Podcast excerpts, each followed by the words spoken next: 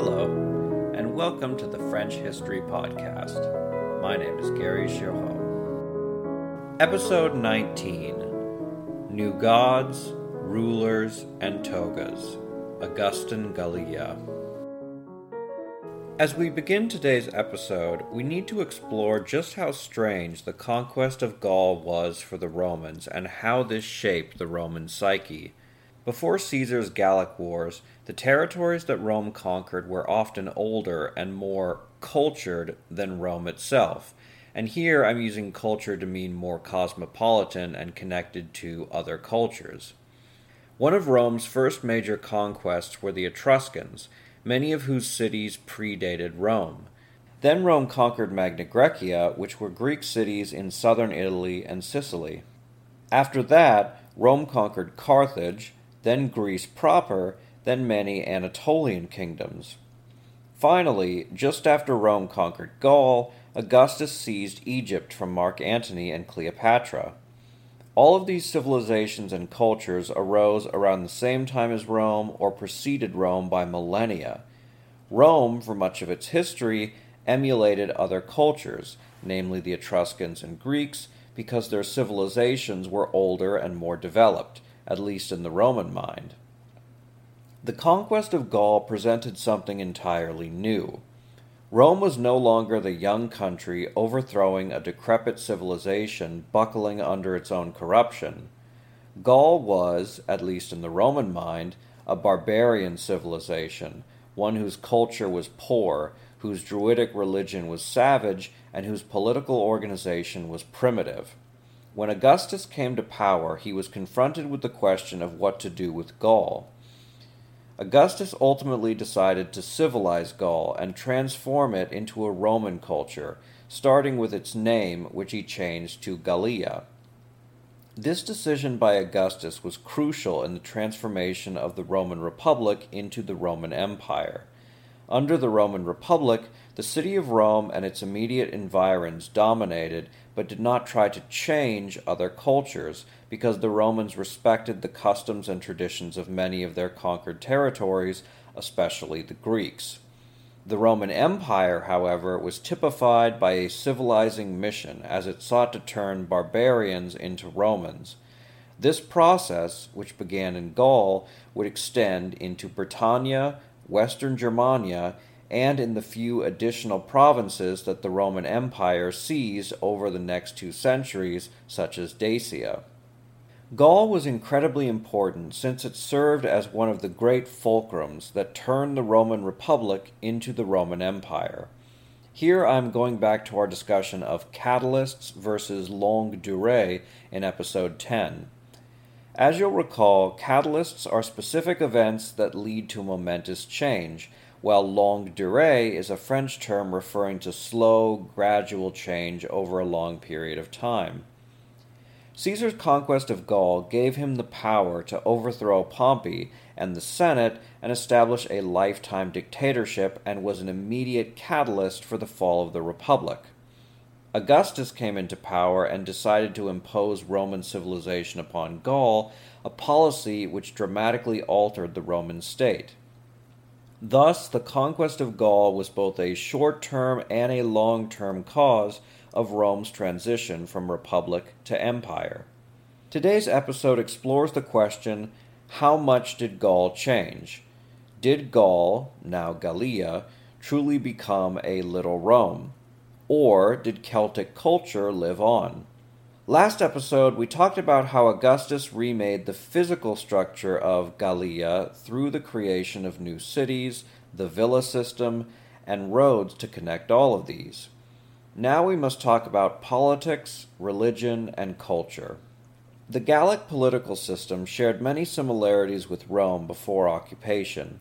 Most Gallic cities were oligarchies that had a deliberative body of usually 100 elder men ruling. These similarities with the Roman Senate meant that Gauls could easily adapt to the Roman power structure, which didn't markedly reshape their own political structure, but rather added one more strata with Rome, Augustus, being on top. However similar these were, these independent political structures posed a threat to Roman administration. Augustus wisely chose to undermine the Gallic political bodies in a gradual process. First, he made treaties with tribes in order to separate them from others and cultivate a dependency on Rome and his divine person. Then he made arrangements with local pro Roman aristocrats directly. Finally, he negotiated with individual people, as accepted authority passed from local custom to Roman law. By this process, Gallic law broke down, as increased Roman incursion into the legal sphere meant that local customs became irrelevant. Augustus didn't just undermine Gallic political institutions, but Gallic political identity by offering the Latin rights to loyal Gauls. For those who know their Roman history, the Latin rights was a legal class that was just below Roman citizenship but above Roman subjecthood. The Latin rights bestowed trading and legal privileges on those who held it. Before his death, Caesar extended the Latin rights to Narbonensis in order to ensure the province's loyalty. Augustus wasn't nearly as liberal and offered it piecemeal. Many elites jumped at the opportunity to acquire the Latin rights and eventual Roman citizenship, as this allowed them to pursue high legal offices. The Gallic elite quickly understood that the more Roman they became legally, the more power they acquired, while those who didn't pursue the Latin rights and Roman citizenship diminished in economic and political standing. In order to achieve the Latin rights and citizenship, Gallic leaders were expected to raise auxiliary troops for the Roman armies. This process meant that even as individual elite Gauls rose up the political ladder, local Gallic power was transferred to Rome. Latin rights and Roman citizenship opened many doors to the Gallic aristocracy, but of all the occupations they could now pursue, two stood above all others magistrate and tax collector. The magistrates of cities living under Latin law acquired full Roman citizenship and the ability to pursue numerous offices within the cursus honorum. Meanwhile, the position of tax collector was not necessarily as respectable as pursuing higher office, but oh boy, could you make a lot of money being a tax collector. And it is this position which was pivotal in the transformation of Gallic society under Augustus, as Gallia was no longer divided between the Roman and Gallic races or Roman and Gallic power structures, but largely between different economic classes. We'll come back to this later when we talk about culture, but for now, just know that Augustus masterfully pulled the Gallic ruling classes into the Roman orbit. It was Gallic officers and elites, not Romans, who collected taxes and enacted Roman law. Under Augustus, poor Gauls were less likely to blame the Romans for their problems and instead blamed the rich exploiters, because increasingly the Roman and Gallic elite looked and acted the same, especially as the latter began to wear togas. But the Gallic elite were not just little Romans. Rather than trading a Celtic identity for a Roman one, rich Gauls possessed both and employed them in different social circles. When in the city, these aristocrats attended Roman plays and games, engaged in Roman dominated civics groups, and worshipped at Roman temples. In the country and in their villas, they were community leaders who proudly boasted of their ancient heritage and employed custom to regulate and maintain Celtic society. Let me put it this way the most successful pro Roman Gauls were those who maintained their heritage and Gallic roots. While Augustus and future Romans may have wanted to wholly replace Celtic culture, practical concerns such as raising troops meant that they expected Gauls to maintain two identities. A Gallic noble might have a wardrobe filled with togas in the city, but God help him if he didn't trade those for breeches when he left for the countryside. Now we turn to religion. Romans, Celts, and much of the Mediterranean world practiced polytheism. Conquest did not mean native gods were exterminated and new ones imposed, as in later centuries with the monotheistic religions of Christianity and Islam. Instead, their religions blended together as new deities were added or merged with existing gods. Mercury became the most popular god in Gaul in a relatively short period of time. Mercury, Hermes in Greek mythology, was the god of travelers and financial gain, and Romans and Gauls alike prayed to Mercury for safety as they navigated the rapidly changing landscape of Gaul. Furthermore, Mercury was also the god of trickery and thieves. By 20 BCE, Gallic resistance to Roman rule was weak, but banditry was relatively common, and bandits probably prayed to Mercury for aid. Ironic how both the merchant and the thief prayed to the same god. How Mercury decided to favor one over the other each day, we may never know. In any case, Mercury's portfolio was often combined with Celtic gods, ensuring that he was the patron god of Gallia, though he took many different forms. While Mercury was the most popular god in Gallia proper, Hercules was the most popular god along the Rhine, for obvious reasons. The high concentration of soldiers looked to the gods of war for protection, including Hercules, Mars, and local Celtic deities. In the preceding century, the mystery cult of Mithras spread to Gaul and was one more god called upon to protect Roman soldiers from the German hordes. Because when you're facing Germans, it's best to get as many gods as you can on your side. But the transference of gods was a two way street. Even as Roman gods spread to Gallia, Celtic gods spread to Rome, one of the most popular being the Aeduan god Epona, a fertility goddess and protector of horses. And yes, for all the nerds listening, this Epona shares the same name as Link's steed in the Legend of Zelda series.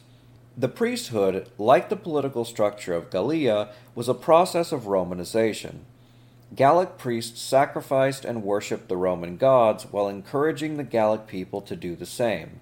This is especially important as the emperors claimed divinity, and worship of the Roman gods was literal worship of the state. The priesthood was one more course of honor for Gallic aristocrats to pursue as it brought prestige and power to notable families. The highest position, the priest of the altar, bestowed sacred reverence comparable to secular political power upon the Celtic religious leaders.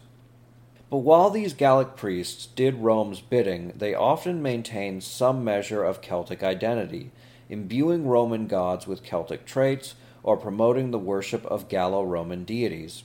Often Roman temples in Gaul had smaller areas for Celtic deities, such as at Treveri. Outside the temple were three stone seats attached to an altar representing the local deities. Today's episode is brought to you by Factor. Factor provides fresh, never frozen, chef crafted meals that are ready to eat in just two minutes. Factor includes a variety of plans, including Calorie Smart, Protein Plus, and Keto, among others.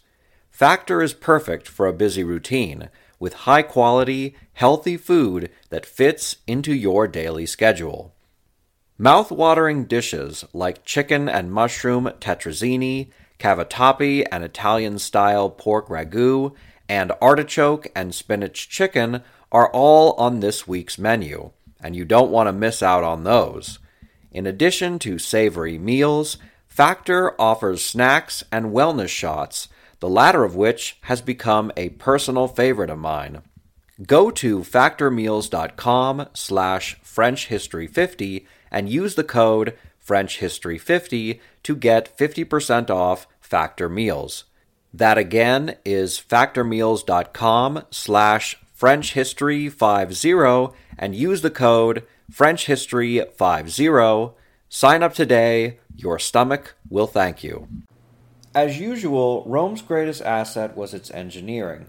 The Romans built massive temples across Gallia dedicated to their gods and to Augustus personally. In 7 BCE, Augustus subdued Ligurian raiders in Narbonensis. He then built the 115 foot high Tropaeum, or Trophy, just north of modern day Nice. Originally, this monument was 49 meters high the base was 35 meters wide, and the rotunda had 24 columns and contained a giant statue of the emperor, all made of limestone and marble. While the statue has been lost to time, much of the Tropaeum's base remains, along with an inscription of the 44 tribes Augustus brought to heel. The greatest of all the Gallo Roman monuments was made in the mid 1st century CE by the Roman Emperor Nero. Pliny the Elder recounts but all the gigantic statues of this class have been beaten in our period by Zenodorus with Mercury, which he made in the community of the Arverni in Gaul. It took him ten years, and the sum paid for its making was forty million sesterces. Having given sufficient proof of his artistic skill in Gaul, he was summoned to Rome by Nero, and there made the colossal statue, 106 feet high, intended to represent that emperor, but now dedicated to the sun after the condemnation of that emperor's crimes. It is an object of awe. By all accounts, Roman engineering had their intended effect, as these colossi demonstrated how powerful the gods of Rome were to the local Gauls. Interestingly, most of the temples, and the amphitheaters for that matter, were built in the Greek style, not Roman. The Greek city state Massalia had quite an impact on the culture of Narbonensis. Furthermore, once Gallia was firmly subdued in the 30s BCE and Augustus began resettling veterans, the majority weren't Romans and probably not even Italian. Veterans came from across the entirety of the empire and, as such, didn't have any particular ties to Roman culture, with the exception of the Latin language, which served as a common tongue. Romanization was a mostly political and economic strategy as Gallia was brought under Roman authority and into the Roman economic system. Meanwhile, Rome was relatively tolerant of local religion and culture, which meant that when the Romans began their construction projects, they allowed the Massalians to build in their traditional Greek style. Furthermore, Rome itself was going through a period known as the Neo Attic, in which Romans purposefully emulated Greek architecture. Far from imposing their own culture, the Romans encouraged cosmopolitanism, though with a clear Greek bias. It would be wrong to say that Roman building and sculpting diluted Gallic religion entirely. Incoming Roman sculptors made statues of the Celtic gods, bringing them into three dimensional life, where before they were only two dimensional sketchings and artistic representations. This probably allowed for a greater connection and veneration of the Celtic deities by Gauls and Romans alike. Furthermore, the Gauls influenced Roman temples by attaching healing shrines to them. These shrines were built around springs, creeks, and rivers as part of the Gallic worship of water deities and the cleansing power of water. Since Romans loved their baths, they happily adopted these healing shrines. The healing shrines could also make a lot of money. One of the most important was located at the source of the Seine, where archaeologists discovered a number of coins. Along with coins were bronze casts or wood carvings of people's body parts, which was thought to create a sympathetic link, allowing spiritual powers to heal physical wounds. Many of these bronze votos were of eyes. Fascinatingly, the Gauls actually practiced cataract surgery using needles, though how effective this was we'll never know. The greatest triumph of Roman religious incursion was the worship of Rome herself. Romans built shrines to the eternal city, the goddess Rome, and her divine ruler on earth, the emperor. Participation in the cult of Rome was expected for Gauls who desired citizenship. In Lugdunum, the capital of Gallia, there was an altar to Roman Augustus, surrounded by the statues of the sixty Gallic cities, symbolizing Roman centrality while still acknowledging local spiritual power of Gallic communities. Rome was mostly tolerant of Celtic religion, though they ended human sacrifice and persecuted Druidism. It's difficult to ascertain whether or not the Gauls actually practiced human sacrifice, and if so, how widespread it was. It's possible that Roman accounts claim the Gauls engaged in human sacrifice to make them seem barbaric. Whether they did or not, Rome forbid the practice but kept the Greco Roman rite of animal sacrifice. Druidism was viewed as magic, a dark usurpation of the miraculous powers of the gods, and therefore incompatible with Roman religion. Later Druidic uprisings, which we will cover in future episodes, led to widespread persecution. Under Tiberius, the Druids were persecuted to possible extinction, while under Claudius, Druidism was made illegal. In summation, Gallo Roman religion was syncretic as it combined elements of Celtic and Roman polytheism with gods, beliefs, and cultural practices from across the empire. It's hard to say how much Gallic religion remained, as Gallic beliefs and traditions were dismissed by Romans as superstitious, while they praised worship they understood to gods familiar to theirs. Gallic aristocracy and middle class merchants were probably very similar to their Roman counterparts. The urban workers were somewhat within the Roman orbit, as Augustus set up the Augustales, a proselytizing religious order meant to inspire worship of the emperor. Meanwhile, the 85% of people that lived in rural areas were far less affected and probably retained their own gods, beliefs, and minor shrines. Gallo Roman culture is a bit of a misnomer. Gallo is accurate since the majority of the population were Gauls, but meanwhile, most incoming Romans weren't from the city of Rome or even necessarily the Latin provinces, but across the empire. Dark skinned Numidians and brown skinned Berbers from North Africa, olive skinned Anatolians, Greeks, Iberians, and Italians entered Gaul, each bringing their own cultures. Most of Gallia retained its Celtic culture, but the cities became cosmopolitan melting pots. Roman culture, then, wasn't a reflection of Rome the city, but of a general mixing of all Mediterranean cultures. So this begs the question what was Gallo Roman culture, and how did it differ from Gallic culture? Romanization was largely an interconnection of people based on economic ties of debt and credit that produced a stratified class system. This system and Rome's access to markets across the Mediterranean meant that Gallia's economy roared back to life under Roman control. Rome was an advanced commercial empire with a developed legal system and the capacity for large enterprises. Augustus opened Gallia to entrepreneurs who recognized that the fertile, temperate soil in Gaul was far better than the arid Mediterranean. They also knew that with so much government spending on new cities and with so many troops stationed on the Rhine that they could benefit from this spending. Many lower class Gauls were brought into these new large estates and businesses, namely stonemasonry, because it offered them a chance to make money after the Gallic Wars and Augustan land confiscations.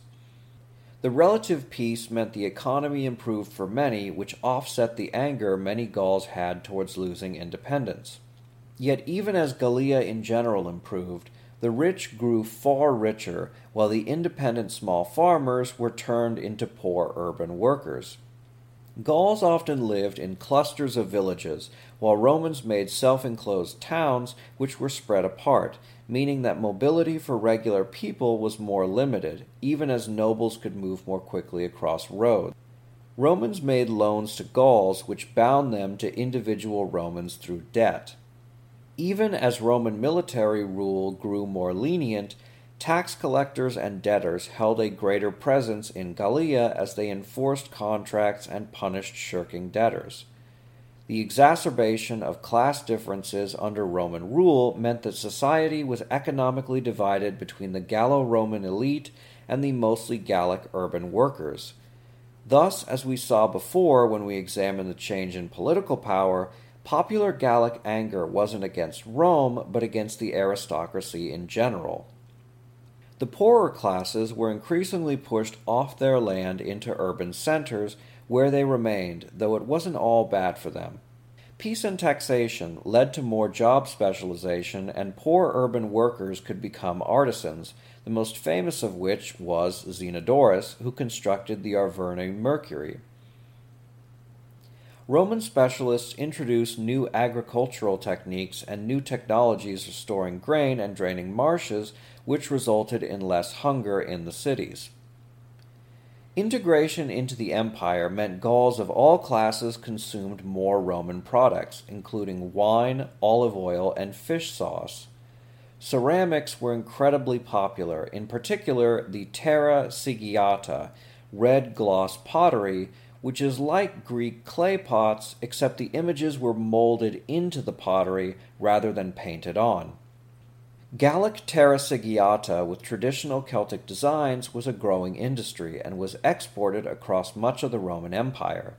Rich and poor alike adopted Roman tableware, though the rich tableware was gold and silver, while the poor used cheaper metals. Tableware changed manners and etiquette, and importantly, the adoption of tableware shows that even the poorest Gauls learned to be poor in the Roman fashion. There were positive aspects of Romanization for urban workers, and some Roman practices were quite popular. Roman baths, mosaics, wall paintings, public monuments and works of art, and education were all generally popular. Gallo Roman elite took up the practice of patronization and put on circuses, plays, festivals, and religious ceremonies for the masses. So far, we have focused on the urban centers because historians and archaeologists know much more about them than the country, which was slow to change. But even the countryside was affected, as aristocrats inhabited both. Furthermore, food went into towns in exchange for artisan products. What tied town and country together was the Roman villa. The villa was a large scale farm owned by a wealthy family that housed poor workers who had lost their land through confiscation either because they fell into debt or the Roman legions seized it to resettle veterans. Poor farmers lost independence in exchange for security. Those farmers that had their own small plots of land were always one bad harvest away from starvation. But with the villas turning agriculture into an industry, the farmers were almost always assured they would have food. The most complete victory of Roman culture was that of the Latin language. Because the Celts did not possess their own alphabet, virtually everything was written in Latin. The Gauls adopted the Latin script to write in their own language, but out of roughly 10,000 Gallo Roman inscriptions found by archaeologists, Around 20 are in Gallic. The aristocrats were quick to learn proper Latin as it was necessary for social advancement. Meanwhile, the majority of people developed a mixture of Gallic and Latin, which became the basis for communication between the varied ethnicities and cultures that mixed in the cities. These mixtures formed the basis of French, Occitan, and numerous other Romance languages. Gallo Roman culture, then, was essentially a Gallic culture peppered by customs from across the Mediterranean, translated into Gallic Latin hybrids, written in Latin, and overlaid with a political, economic, and religious system that empowered the wealthy classes while providing security to the poor. Furthermore, these political, religious, and economic systems did not erase the difference between Gallic and Roman elite, but it did blur the line, as the Gallic aristocracy remade themselves in Roman fashion in order to acquire more privileges. So now we return to the question that began our episode How Roman did the Gauls become? The answer is as much as they needed to be and no more. Next time, we'll return to the narrative and explore events as they played out in Gallia, including Druidic uprisings and Augustus' plans to use Gallia as a launching pad for an invasion of Germania. As always, donations keep the podcast going, so if you would like to make a one time donation or become a patron, please consider doing so. Thank you very much for your continued support. Mad Magazine, advertising mascots, B movie posters, and cartoons. Oh, yeah, can't forget cartoons. If you get the funky connection that ties these pop culture gems together, you'll dig two designers walk into a bar. See, we're a couple of creatively curious pals living between the bookends of grand museums and dive bars. Hey, you know the place, the sweet spot where highbrow and lowbrow become drinking buddies. So join our barroom chats as we talk influential work and uncover stories of how the familiar became iconic. Think behind the music for the stuff we love. Check out our website at two designers walk into a designerswalkintoabar.com. And listen wherever you get your podcasts or visit evergreenpodcasts.com.